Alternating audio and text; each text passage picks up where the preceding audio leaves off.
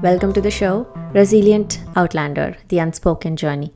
I am Spurti Gadam, a software engineer, fitness enthusiast, and an advocate for women in tech, and your host for this show.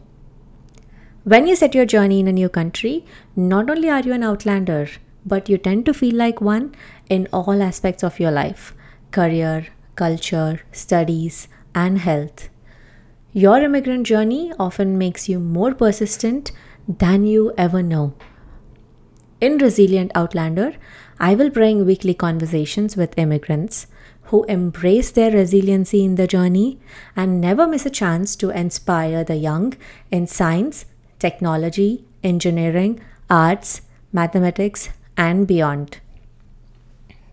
I hope to inspire you to become a remarkably resilient version of yourself through these compelling conversations. Tune in every week to learn from these conversations and embrace your strengths.